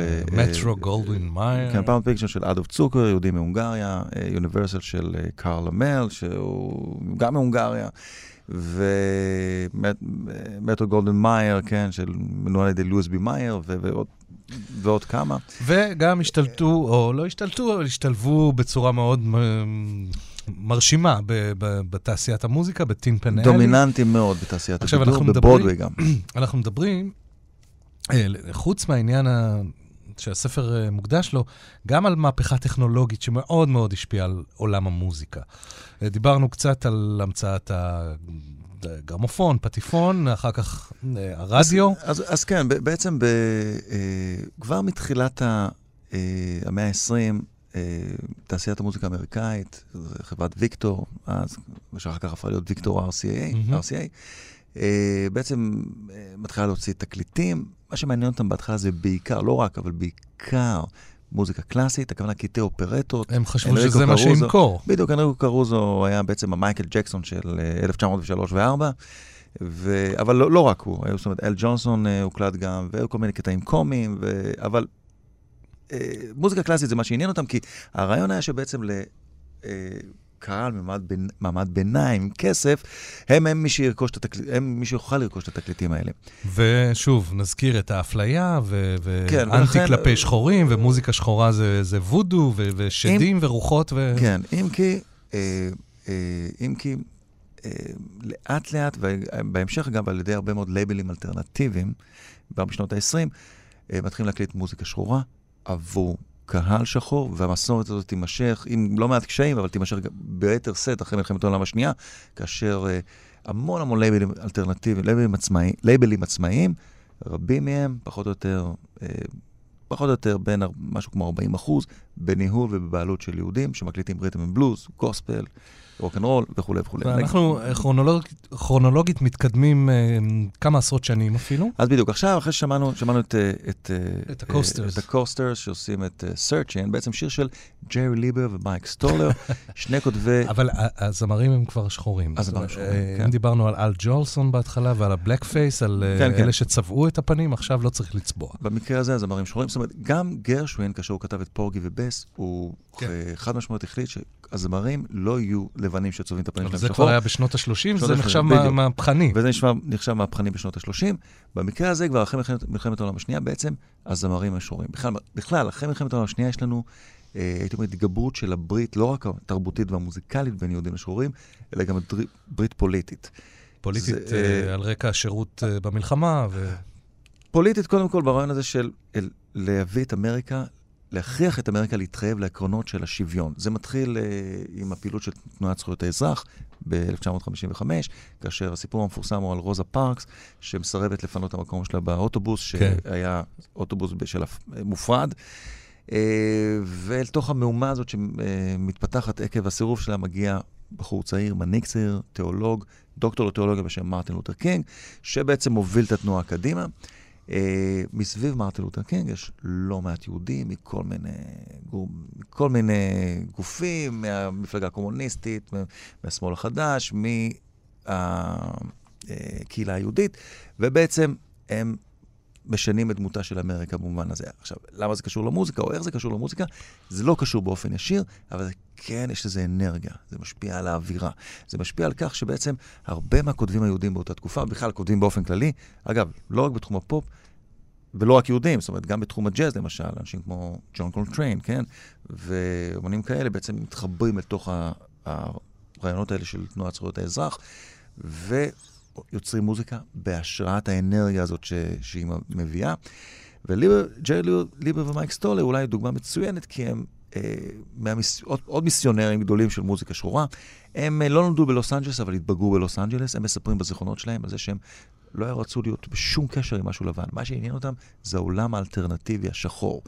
באותה תקופה גם יוצא הספר המפורסם, The White Negro, שהזכרנו אותו אה, כן. קודם, של נורמן מיילר, שמתעד את התרבות השחורה כמשהו מאוד אקזוטי ומשהו מאוד מגניב, לעומת התרבות הלבנה שהיא היא לכאורה... מתיישנת, היא כן. צבועה וריקנית וחסרת מעוף. ועל רקע העניין הזה, בעצם המוזיקה השחורה, שתהפוך במהרה לרוקנרול, אה, תזכה לאהדה הגדולה ש- שאנחנו נכיר, וכמובן, ולא מעט התנגדות, שהוא חלק מהסיפור. עכשיו ש- תגיד, השחורים האלה, חברי הלהקות, הקוסטרס, כן. הדריפטרס, שתכף נשמע, לא, לא הייתה להם בעיה עם, ה, עם זה שהכותבים של השירים במקרה- שלהם הם במקרה הזה- יהודים, או שזה בא רק בשלב יותר מאוחר, לא, לא, אה, במוטאון? ו... כן, במקרה הזה לא היה להם שום בעיה, הם אפילו הם העריצו את ליבר וסטולר, הם, כי הם לא האמינו, והם מספרים על זה של איך ליבר וסטולר מבינים את התרבות השחורה. זאת אומרת, הם, הם קלטו שיש להם הבנה יותר גדולה של התרבות שלהם מאשר הם עצמם. ולכן ה... אה, ולכן ה... אה, ג'רי ליבר, ומייק סטולר קיבלו, man, credibility, כן, כ-white כאנשים שמסוגלים להבין את, ה, את התרבות הזאת בצורה הכי טובה שיש. ולכן השירים של ה-Coasters היו בעצם מעין שירים שיכולו להיות במוזיק, ב-musical, כן? אגב, ליבר וסטולר אמרו, רצינו לכתוב musical, רק אף אחד לא ביקש מאיתנו. אה, בסוף, אה, בשנות ה-90 עוד יצא musical מהשירים שלהם, אבל בתקופה הזאת הם בעצם כות- כותבים סינגלים, יש להם ח- ח- וזה חוזה כבר נמכר בתקליטים. בתקליטים, בסינגלים, כן, הם גם יש להם חוזה נהדר עם חברת אטלנטיק. עושים הרבה כסף בתחום הזה, הם עושים בשנים הרבה מאוד האלה. כסף, הם, אה, הם, ואטלנטיק, אגב, גם אטלנטיק היא חברה של טורקי ויהודי. טורקים, כן? כן, ארטגון ו... וג'רי וקסלר. ובעצם ה... בעצם הם מביאים איזה סאונד, בהתחלה הם מביאים איזה סאונד שחור עם מילים סאטיריות, עם מילים מאוד מתוחכמות, שבדרך כלל לא היו בשירי ריתם בלוז. שירי ריתם בלוז שאותה תקופה היו מאוד מיניים. היו, היה, שירים, היה שירים שקראו להם Baby Let Me Bang Your Box, כן? או 60 Minute Man, שירים שעוסקים בכוח קו, שירים שעוסקים במיניות שחורה. גם שירים כן של אנשים, כן. כן, וזה חלק מהסיפור של מוזיקה שחורה, ויש לזה סיבות בגלל אה, ההשפלות וה, והדיכוי של שחורים, אז הרעיון הזה להדגיש את המיניות היה נורא חשוב. אבל ליבר וסטול מביאים גם איזו איכות לירית אה, אה, חשובה, וכאשר הם עוברים לעבור עם, ה, עובדים לעבור עם הדריפטרס, הם כבר בעצם מגלים את הרעיון של הפקה מוזיקלית באופן יותר אה, מרשים. הם מחברים תזמורים אירופאים ממוזיקה קלאסית, יחד עם שירת גוספל, ויחד עם הרבה, הרבה מאוד השפעות של מוזיקה לטינית, שמאוד יפן את ההפקות האלה. ו-There Goes My Baby הוא בדיוק דוגמה, אגב, אה, הוא שיר שהפך ללהיט מאוד גדול, אה, אבל כאשר אנשי אטלנטיק שמעו את, השיר הזה פעם ראשונה, ראשונה, הם אמרו, זה נשמע כמו שתי תחנות רדיו שונות שמנגנות באופן סימולטני, כי זה נשמע מוזיקה קלאסית ו- וגוספל, ומאוד התנגדו, אבל כאשר השיר יצא, לא היה להם ברירה, הוא הפך ללהיט גדול. ביותר משתי תחנות רדיו. The Drifters.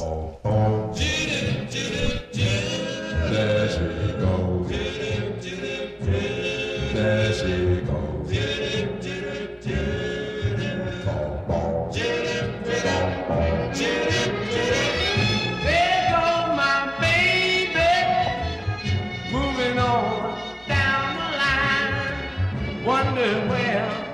wonder where, wonder where she is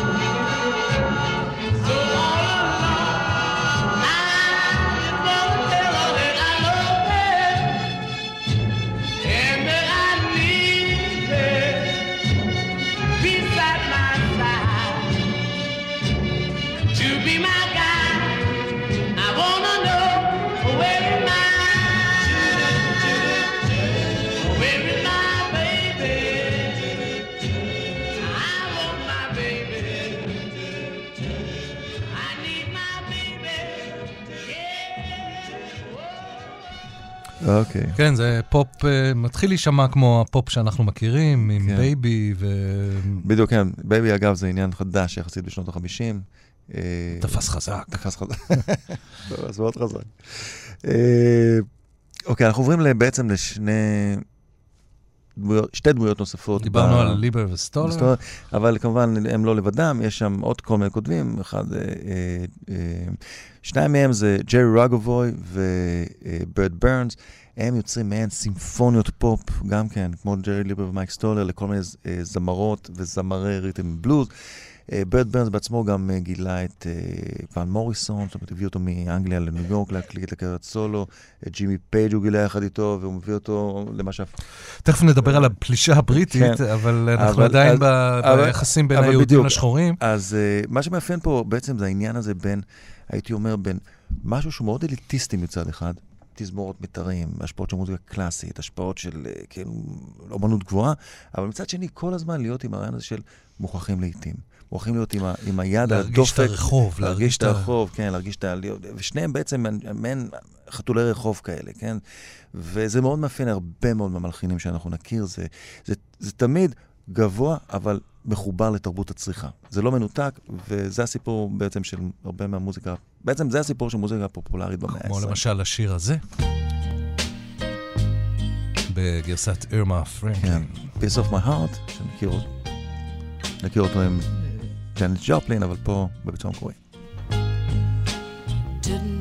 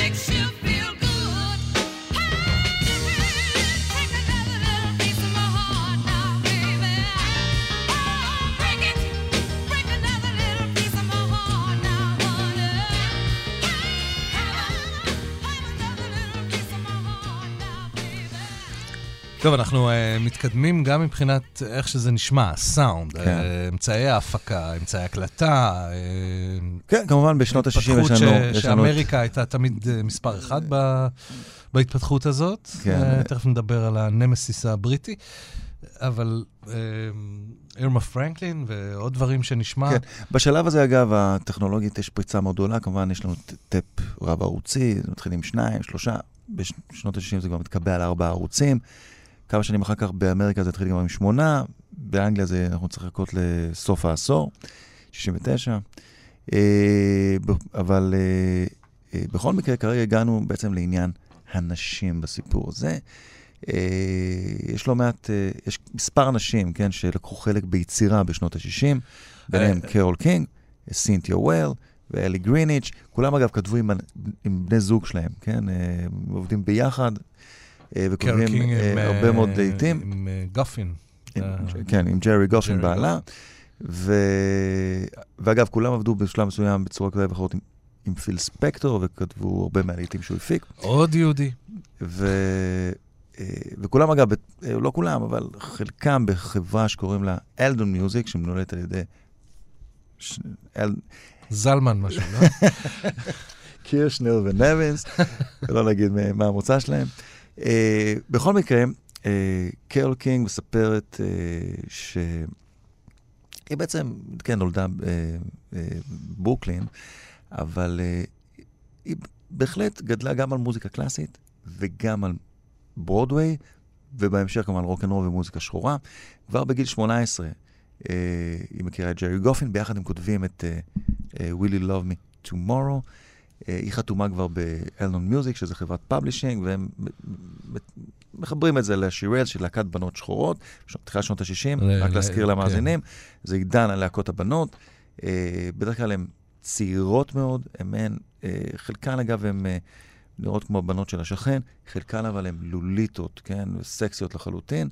אה, ובעצם אה, קרול קינג אה, וג'רי גופין כותבים את אחד הלעיתים הגדולים, שזה קורה ב-1960, של העידן הזה, Will You Love Me Tomorrow. למה אגב הוא כל כך חשוב? כי זה, רוב השירים בדרך כלל עסקו בנער המושלם שיבוא ויביא את הטבעת והיא תוכל ללכת איתו לכנסייה. זה העסיק את, את הנשים ב-1960, עדיין לפני העידן הפמיניסטי. אבל אה, אפשר להגיד שקרול קינג וג'רי גופין מעניקים איזה מין עומק, איזה רובד נוסף אל תוך הסיפור הזה. מה זה Will You Love Me Tomorrow? בעצם הנערה שואלת את הגבר, כן, האם אתה תכבד אותי בערב אחרי שאנחנו נעשה את זה? ו... וזה כתוב עם הרבה מאוד עומק, לחן נהדר, והפקה, האמת שקרול קינג בעצם אחראית פה על כלי המיתר, הייתה רק בת 18, כבר כתבה לנגנים מה לנגן בעצם פה בכלי המיתר, ו... ונזכיר גם ש. ש, שהשיר אחר כך אה, התפרסם גם בביצוע שלה, לקח לה לא מעט שנים כדי כן. אה, ל, ל, ל, להפוך מכותבת, ל, כן. כן, לכוכבת, להפוך ל, מכותבת ל- לעמוד בקדמת הבמה, בדיוק. להוציא Tapestry, אלבום מופת. כן. זה קורה כאשר היא עוזבת את ניו יורק, אה, מתגרשת, אה, עוברת ל... ללוס אנג'לס, ולוס אנג'לס היא סביבה נהדרת. אגב, גם שם כמובן לא, לא מעט יזמים, ומוצאים לאור, ולייבלים בבעלות של יהודים. היא עובדת עם לו אדלר, אה, ו... ובעצם הופכת בעצם ב-1971-72 לזמרת, אחת המצליחות בעולם. שמצולמת. יחפה עם החתול. כן, תקליט אה, רב מחיר היסטרי. אבל בואו נשמע קודם את השירלס ונתקדם אה, לאט-לאט. Tonight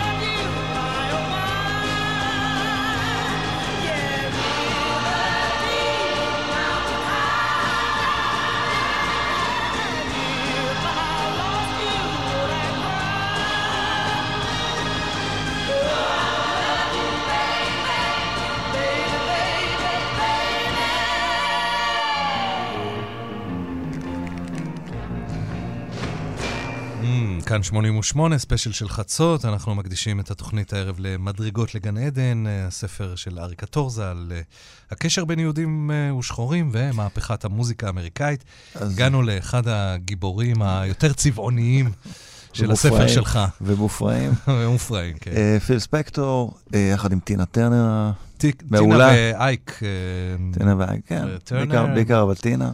כן. אה, כמובן, אה, דוגמה, אה, יש שיגידו מופתית, יש שיגידו מופרעת, ל-Wall of Sound, חומת הצליל של פיל ספקטור. שיר בלוז קטן, אה, שבעצם הופך על ידו להתפוצצות וולקנית, הייתי אומר, כן? של מה אין שם? קולות על קולות, שכבות של קולות, שכבות של מיתרים.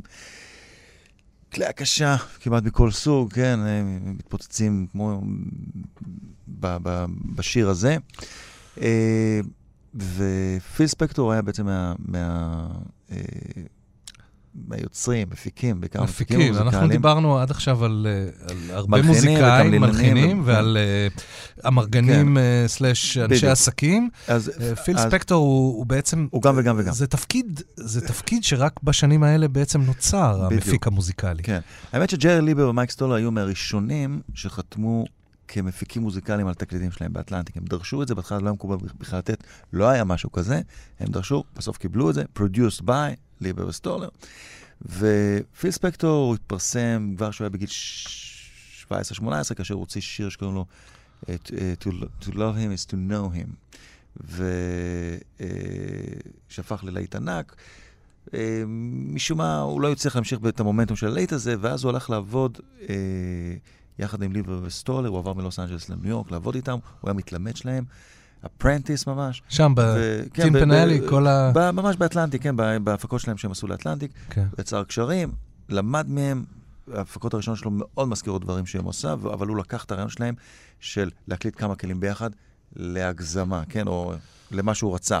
שלושה פסנתרים, ארבע גיטרות, המון שכבות. בלייב? או- ובלייב, באותו חדר, שמנגנים גם אותו דבר. הרעיון היה שבעצם, זה לא מספיק לנגן אקורד דו מז'ור, אלא בעצם ארבעה פסנתרנים ינגנו את אותו אקורד דו מז'ור באותה צורה. באותו מבנה, ייצר, באותו- כן, זה באותו דבר. וזה ייצור איזה מין, אה, גם סאונד גדול וגם צורת ההקלטה באותו החדר, בעצם תיצור את האפשרות ל, אה, למעין סאונד ספציפי של זליגות שיוצאות מכלי לכלי, וזה בעצם הרכיב את ה-wall of sound שלו, יחד עם עוד כל מיני דברים. אה, אבל זה, לזה השראה מאוד גדולה, השפעה והשראה כמעט כל מה שנעשה בשנות ה-60. אגב, River Deep Mountain High היה שיר שכשל באמריקה, הגיע למקום ה-80 ומשהו במצעד. אה, בא- באירופה הוא... בגלל. הצרחות? בגלל שכביכול יצ... זה יצא ברגע שכבר תחנות הרדיו מאסו ב-Wall of Sound. אז היה לו, היה לו משהו כמו איזה 12 לעיתים בטופ 10, אבל זה קצת היה טיפה מאוחר יותר, כאשר אה, הלהקות הבריטות מגיעות לאמריקה, והן קצת מש... משנות את התמונה, משנות את הסאונד, משנות את ה vibe. אה, וכאילו, אבל הוא מאוהב בסאונד הזה, הוא מאוהב בסאונד של עצמו, ההרגשה שלו שבעצם ללא הסאונד שלו, אין לו, אין לו בדיוק זכות קיום שם. אה, למרות שבעיני רבים זה נחשב לאחד השירים הגדולים של התקופה. אה, אבל אולי מפה נעבור לעוד עוד גיבור ועוד בחור, זאת אומרת, פיל ספקטור עבר, עבד עם המון להקות בנות, ועם, פה במקרה הזה עם טינה טרנר, הבחור הבא הוא ברט בכרך, והוא והל דיוויד, השותף שלו, התמלילן, כן. עובדים יחד עם דיון וורוויק. הסיפור פה הוא יותר, בעצם, אה, יישמע לנו טיפה יותר למבוגרים, כן? זה כביכול... יותר מיינסטרים. הם יותר- בעצם, הם בעצם, הם, הם היו מבוגרים יותר, הם נולדו בשנות ה-20. הל דיוויד נולד ב-21, בכרך ב-28, הם היו כאילו דור, דור שלפני, הם היו דור הג'אז, אבל הם מאוד מצליחים בעידן, כן, ב- ב- בשנות ה-60, והם יוצרים בעצם מוזיקה שגם אנשים מעל 30, 40 ומשהו יכולים להבין, אבל גם צעירים יכולים להבין. תקליטים, תקליטונים, הייתי אומר, מאוד מאוד מצליחים, מאוד מתוחכמים מוזיקלית, ובמקרה של בקרח, אה, הוא היה מקליט הכל ביחד, אז זאת אומרת, היה לוקח המון טקים לפעמים כדי להביא שיר לכדי שלמות. המון כולל תיבות- שירה, כולל נגינה. כולל הכל, כולל, כן, כולל הכל. לפעמים היה מקליט את השירה עוד פעם, אבל בסך הכל הכל ביחד, כן, אה, אה, כ- כמו שעשו פעם. אה, אבל אה, במקרה הזה, זאת אומרת, היה אה, כל מיני תחכומים מוזיקליים, שאנחנו לא נוכל להיכנס אליהם פה, אבל זה אף פעם לא משהו רגיל, כן? זה תמיד או שיש תיבות לא סדירות, או שיש איזה אה, עניין הרמוני מאוד מתוחכם, ש... והכל השירים שאתה יכול לזמזם אותם ככה, ב... ב... כאילו להנאתך, ואתה לא מבין בכלל מה מתוחכם שם. אז בוא נשמע. דיון וורק.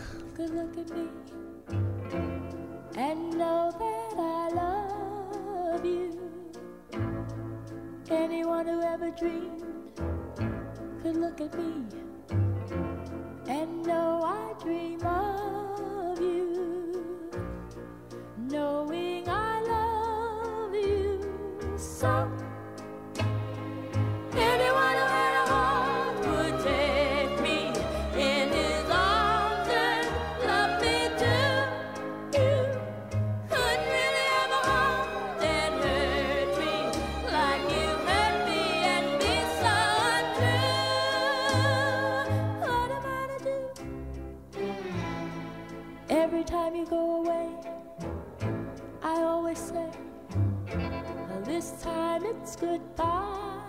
dear.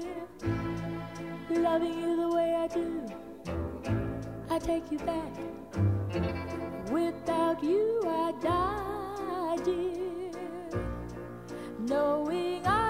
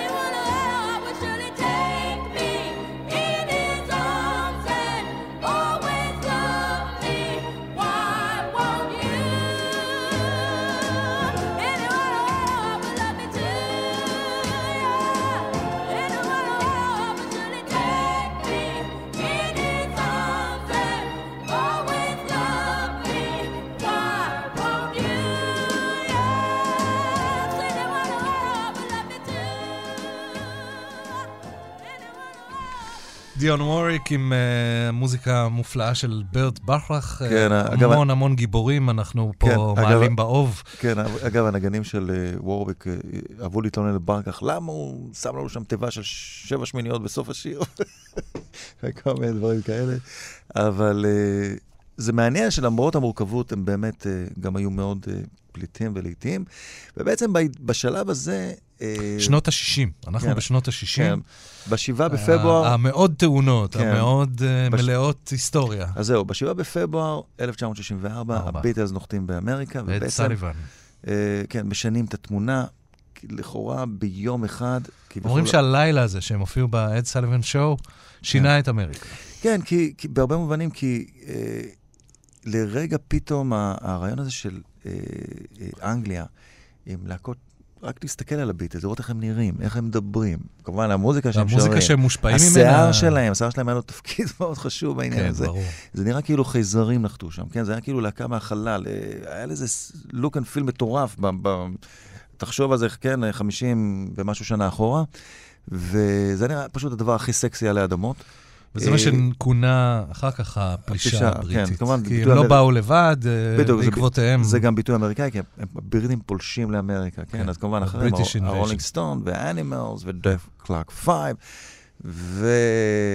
ומנפרד מן, ועוד המון המון להקות שאגב, חלקן אנחנו אפילו אה, בקושי זוכרים היום, אבל מתוכם כמה להקות מאוד מאוד מאוד חשובות. אה, עכשיו כשאני חושב על זה, גם המנהל של הביטלס היה... נכון, אפשטיין. אפשטיין, כן. בריין אפשטיין. אגב, גם המנהל השני, אלן קליין, נכון. אה, גם כן אה, מבני וגם עמנו. לד זפלין, טוב, לא, לא נגמור עם זה. כן, בכל מקרה, אה, בכל מקרה, למה הזכרנו את הפלישה הבריטית? כי בעצם הפלישה הבריטית סיימה את העידן הזה של ג'רי ליבר ומייק סטולר, של להקות הבנות, של... אה, אה, אפילו של פיל ספקטור במובן מסוים.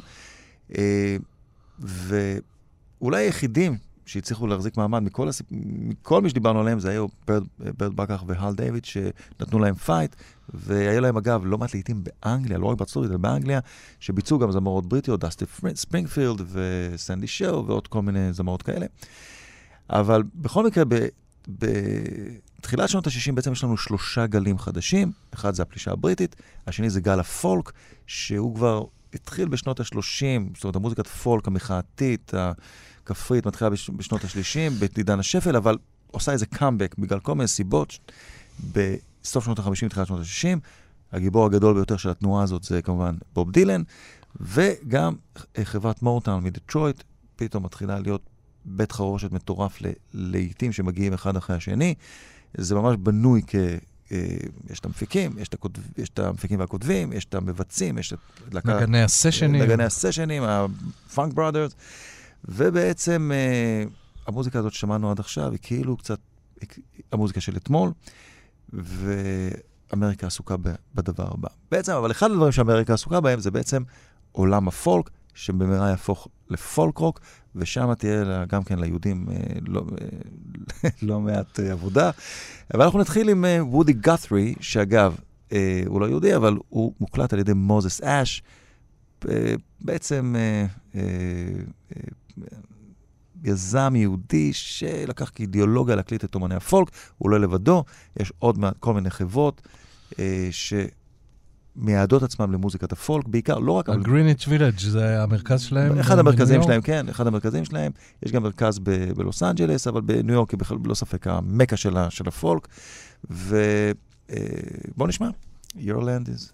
וודי גת'רי. שמביא אותנו, יביא אותנו כמובן ל- לצימרמן. בדיוק.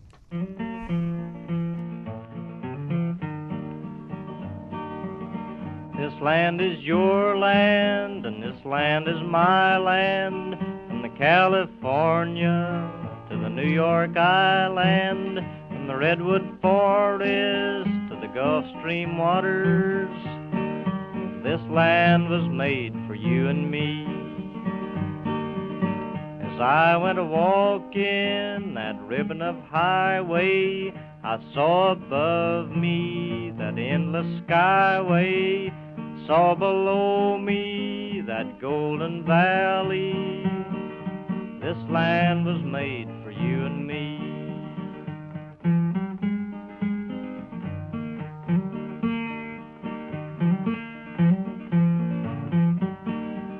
I roamed and rambled, and I followed my footsteps to the sparkling sands of her diamond deserts all around me a voice was sounding. This land was made for you and me.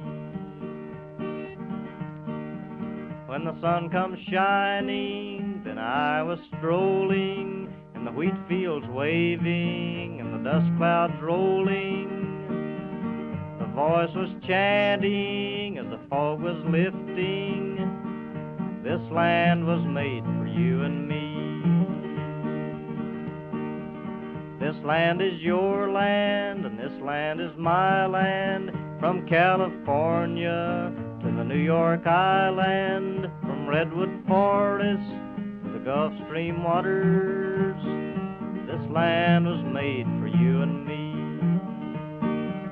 When the sun comes shining, then I was strolling, and the wheat fields waving, the dust clouds rolling, the voice coming chanting, was lifting.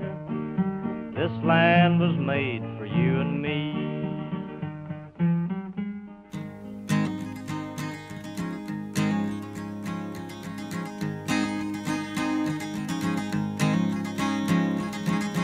Oxford town, Oxford town, everybody's got their heads bowed down. Sun don't shine above the ground, ain't I'm going down to Oxford town.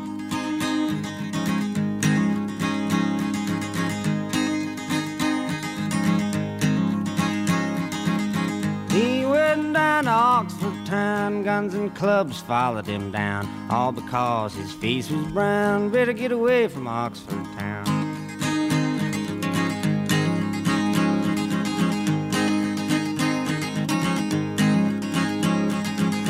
Oxford town around the bend, come to the door, he couldn't get in, all because of the color of his skin. What do you think about that, my friend?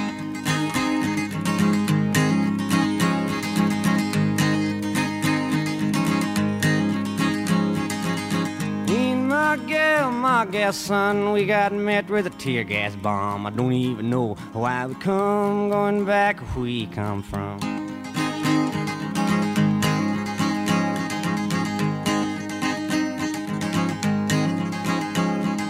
Oxford town in the afternoon, everybody singing a soulful tune. Two men died neath the Mississippi moon, somebody better investigate soon.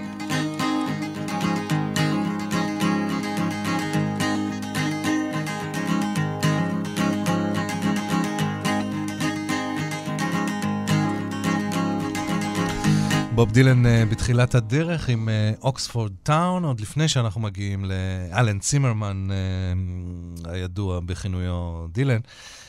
אני רוצה לשאול אותך לגבי הפולק באופן כללי, דיברנו עד עכשיו על...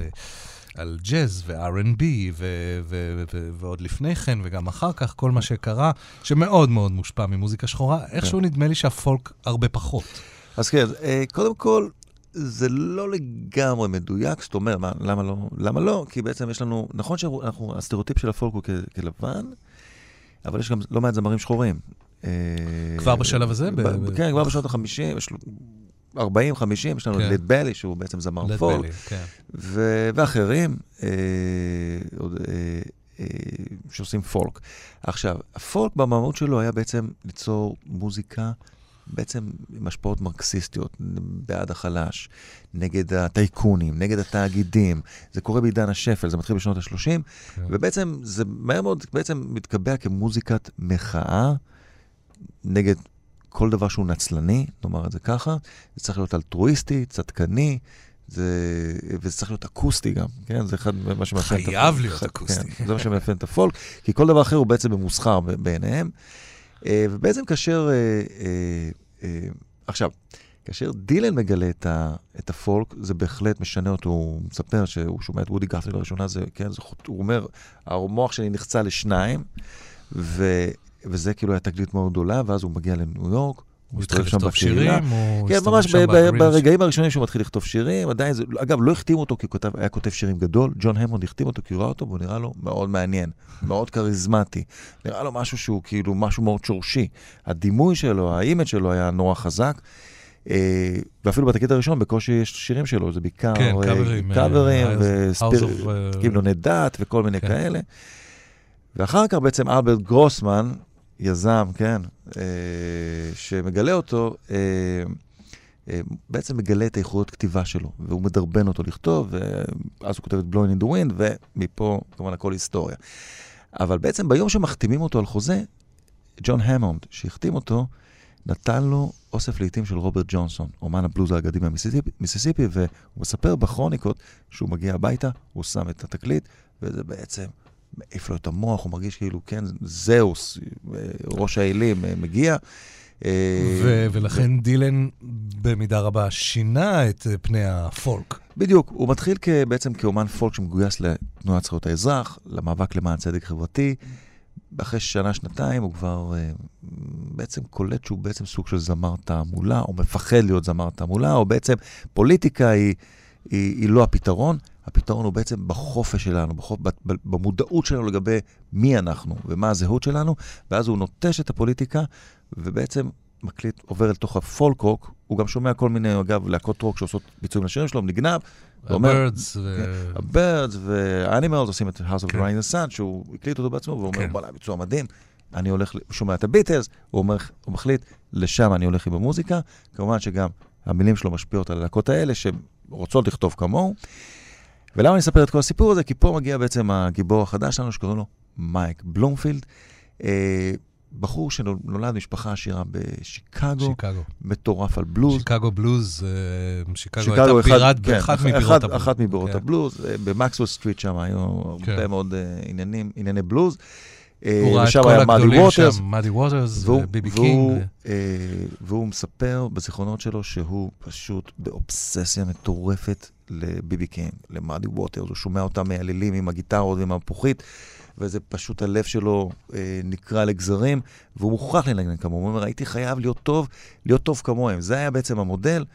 אה, אה, והוא באהבה מטורפת למוזיקה שחורה, שבוב דילן מבקש ממנו, שומע עליו, הוא מבקש ממנו להצטרף מזמין אליו. אותו מזמין אותו. לסשן, כן. בכלל, הוא שומע את בוב דילן, הוא אומר, מי זה הבחור הזה? בכלל זה לא מעניין אותי לנגן איתו, או משהו כזה, אבל לאט לאט הוא כאילו, במפגש ביניהם הוא נת- היה איזה ניצוץ טוב, הוא נוסע להקליט את Highway 61, הוא מספר בעצם הקלטה מאוד מבולגנת, אה, כל התקליט הזה בעצם מאוד מבולגן.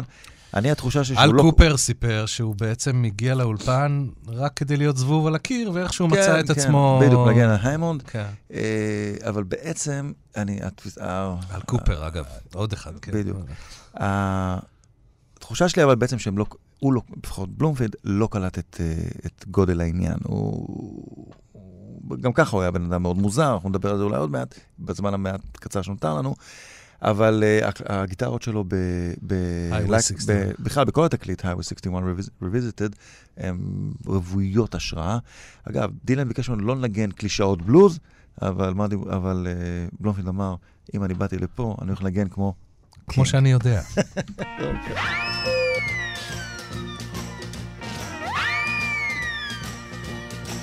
Oh, God said to Abraham, kill me a son. Abe said, must be putting me on. God said, no. Abe said, what? God said, you can do what you want, Abe, but uh, next time you see me coming, you better run.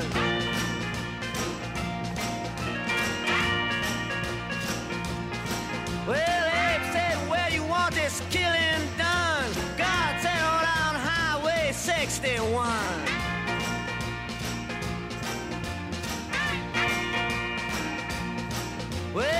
Georgia Sam, he had a bloody nose. Welfare department, they wouldn't give him no clothes. They asked poor Howard, where can I go? Howard said, there's only one place I know. Sam said, tell me quick, man, I got to run.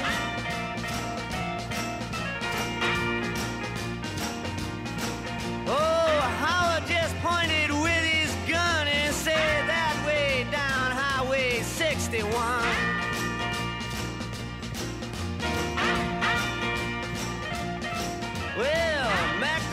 Finger said to Louis the King, I got 40 red, white, blue shoestrings and a thousand telephones that don't ring.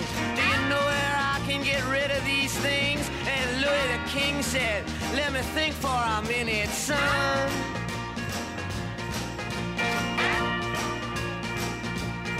Then he said, Yes, I think it can be easily done. Just take everything down to Highway 61.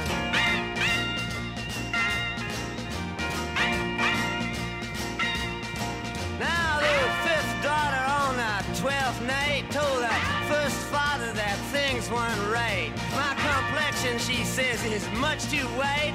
He said, come here and step into the light. He says, mm, you're right. Let me tell the second mother this has been done.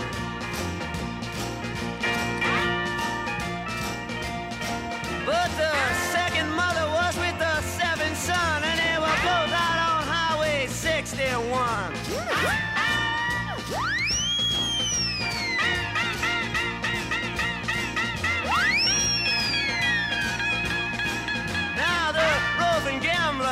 Was very bored, trying to create a next world war. He found a promoter who nearly fell off the floor. He said, I never engaged in this kind of thing before, but yes, I think it can be very easily done.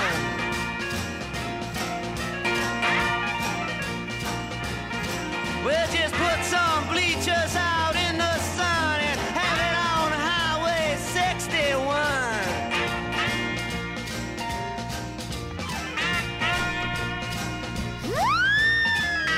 עגבניות הוא קיבל אה, על האלבום הזה בלונדון דווקא. כן, גם בניו יורק, גם בניו יורק, גם בארצות הברית, כן, כן. גם בפסטיבל ניופורט. בוב דילן, היינו יכולים להקדיש לו לילה שלם. הוא אולי רק אחד. מהגיבורים, נעשה, אה, רק אחד מהגיבורים אה, שבספר שלך, אה, מדרגות לגן עדן, יהודים שחורים ומהפכת המוזיקה השחורה. אה, המוזיקה האמריקאית בכלל, והמוזיקה העולמית, הייתי אומר, אה, לגמרי. אנחנו כבר לקראת סיום, אז רק נזכיר שהספר אה, יצא בהוצאת רסלינג. והושק ממש השבוע בהשקה חגיגית. ביום שלישי. ביום שלישי. אמ, אז אה, יש לנו עוד כמה דקות, אבל אה, פחות או יותר, כמובן יש לזה המשך, וכמו שהתחלנו את ה... לפני שעתיים עם Uptown Funk. כן, אבל אפשר להגיד אבל, כן, אולי...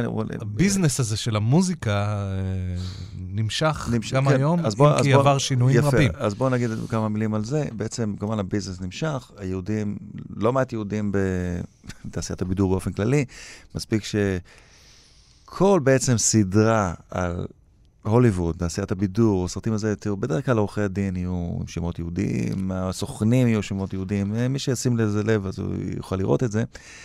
אה, אבל אה, בש... במקרה הזה של הברית השחורה היהודית, לקראת סוף שנות ה-60, בעיקר מ-68, אה, קודם כל אולי נגיד, בשנת 64-65, הנשיא לינדון בי ג'ונסון בעצם אה, מסיים את השינויים לחוקה, שבעצם לא מאפשרים יותר את מדיניות ההפרדה בדרום. אי אפשר יותר למנוע משחור ללמוד בקולג' בגלל שלא לא בא להם לקבל אותו, כן? או לבחור, כן? זה, זה מסתיים בשנת 65. למוזיקה היה הרבה, הרבה מאוד uh, השפעה. המוזיקה היה השפעה על- במובן... על, על, על עניין שוויון הזכויות הייתי הזה, אומר נכון? שלמוזיקה היה השפעה בזה שהיא הביאה את ה... אה, קוראים לזה עניין סמיוטי, כן? זאת אומרת, היא הביאה את ה... את הלגיטימיות את של... היופי, את את ה- היופי, את הכריזמה, את הרעיון הזה ששחור זה טוב, שחור זה יפה, זה, זה בסדר גמור, זה חלק מהתרבות שלנו, זה חלק טבעי מהתרבות שלנו, ו, וזה חלק בריא מהתרבות שלנו. זה, זה המוזיקה הצליחה להביא, ושיש לך לעיתים של מוזיקה שחורה, או שמושפעים ממוזיקה שחורה, או של סאונד שחור, שהם נמצאים בטופ 40 שלך ושולטים בזה, אז בעצם זה גם משנה את הפנים, ה, אה, את הפוליטיקה החברתית, את הפוליטיקה הפנימית. ומי שיקרא את הספר בעצם יוכל כמובן אה, להבין... מומלץ ל- ביותר. לדון, לדון על זה, אה, יוכל לקרוא על זה, את, את הדיון המעמיק. אנחנו עוצרים את, ה... את הסקירה הזאת שלנו כן, אני רק- פה בסוף שנות ה-60 פחות בדיוק, אז. אז אולי רק אני, כדי לסיים את זה בעצם, כן. לקראת סוף שנות ה-60 יש לנו קצת, אה, אה, זאת אומרת, את סיומה של הברית, האינטרסים הם כבר לא אותם אינטרסים, אה, השינויים לחוקה הושגו, ולכן אה, יהודים עסוקים בעולם שלהם, שחורים, רוצים שינויים בצורה אחרת, יש כל מיני מחלוקות וכל מיני אה, מאבקים שהם כבר, אין שיתוף פעולה ביניהם, זה בעצם יש התנגדות בין המיעוטים האלה. למרות ו- שכלכלית זו תקופת הזוהר, תקופת ה... אז ככה, אז יהודים כמובן אה, נכנסים לתוך אה, המיינסטרים האמריקאי, מעמד ביניים, זאת אומרת, הם עשו את זה כבר בעבר, אבל עכשיו גם אין את האפליות ב- וכל מיני שאריות אנטישמיות שהיו בעבר. השחורים, הם, אה, נכון, הם כבר אחרי השינויים לחוקה, אבל ייקח להם עוד... עוד כמה עשורים ש... כדי לשפר את המצב. ה- מה שהם יהפכו למפיקים של עצמם עם אה, היפ-הופ. ו- אז, אז, אז בתחום המוזיקלי כמובן, אה, זה כבר קורה במוטאון. נכון. וזה יקרה ביג טיים בשנות ה-70 עם הסאונד של פילדלפיה, ששם הרבה מפיקים שחורים ומוזיקה שחורה, בעצם ההתחלה של הדיסקו תתרחש שם לאורך- לכל אורך הדרך על ידי אה, יזמות שחורה, כן? ובשנות ה-80 אולי, אה, זה יהיה כבר, יז... כמובן, כל היזמות של ההיפ-הופ, אבל במובן הזה של למשל דף ג'ם, אז היזמות תהיה יזמות באמת של שוויון. זאת אומרת שריק רובין וראסל סימונס עושים את דף ג'ם, הם שניהם יזמים, הם עובדים על המוזיקה, הם שווי זכויות. בכל התקופה שאני דיברתי עליה, זה שיתוף פעולה מוזיקלי, אבל זה לא שיתוף פעולה כלכלי. ומכאן בעצם יעלו כל מיני קולות על, של שחורים על ניצול, ועל כך שבעצם מי שהרוויח מהדבר הזה בעצם זה מיעוט אחד ולא שני מיעוטים, ומפה הסיפור מסתבך. בכל מקרה, אנחנו נספ... נסיים באופן אופטימי עם... אה, מייק בלומפילד, בלומפילד. המאוד אופטימי שלו. אה, זה עדיין בעידן, בתקופה האופטימית שלו. אני בחרתי לסיים עם אה, בלומפילד בגלל שהוא מייצג, השם כל כך יהודי וגם השורשים, יחד עם זאת הוא מייצג את התהליך המושלם כן. שעבר בחור יהודי, כמו שאמרת, משיקגו, לנגן את הבלוז כמו ש... רק שחורים יכולים. רק שחורים יכולים. אז אה, שוב, תודה, תודה רבה לך. תודה על לך, רוני. קטורזה, על הספר ועל. השעתיים האלה המרתקות. אנחנו נסיים עם אה, Paul Butterfield Blues Band, עם הגיטרה של אה, מייק בלומפ- בלומפילד, בלוז with a feeling. תודה רבה לכם על ההאזנה. כאן 88, אני רוני ורטהיימר. לילה טוב.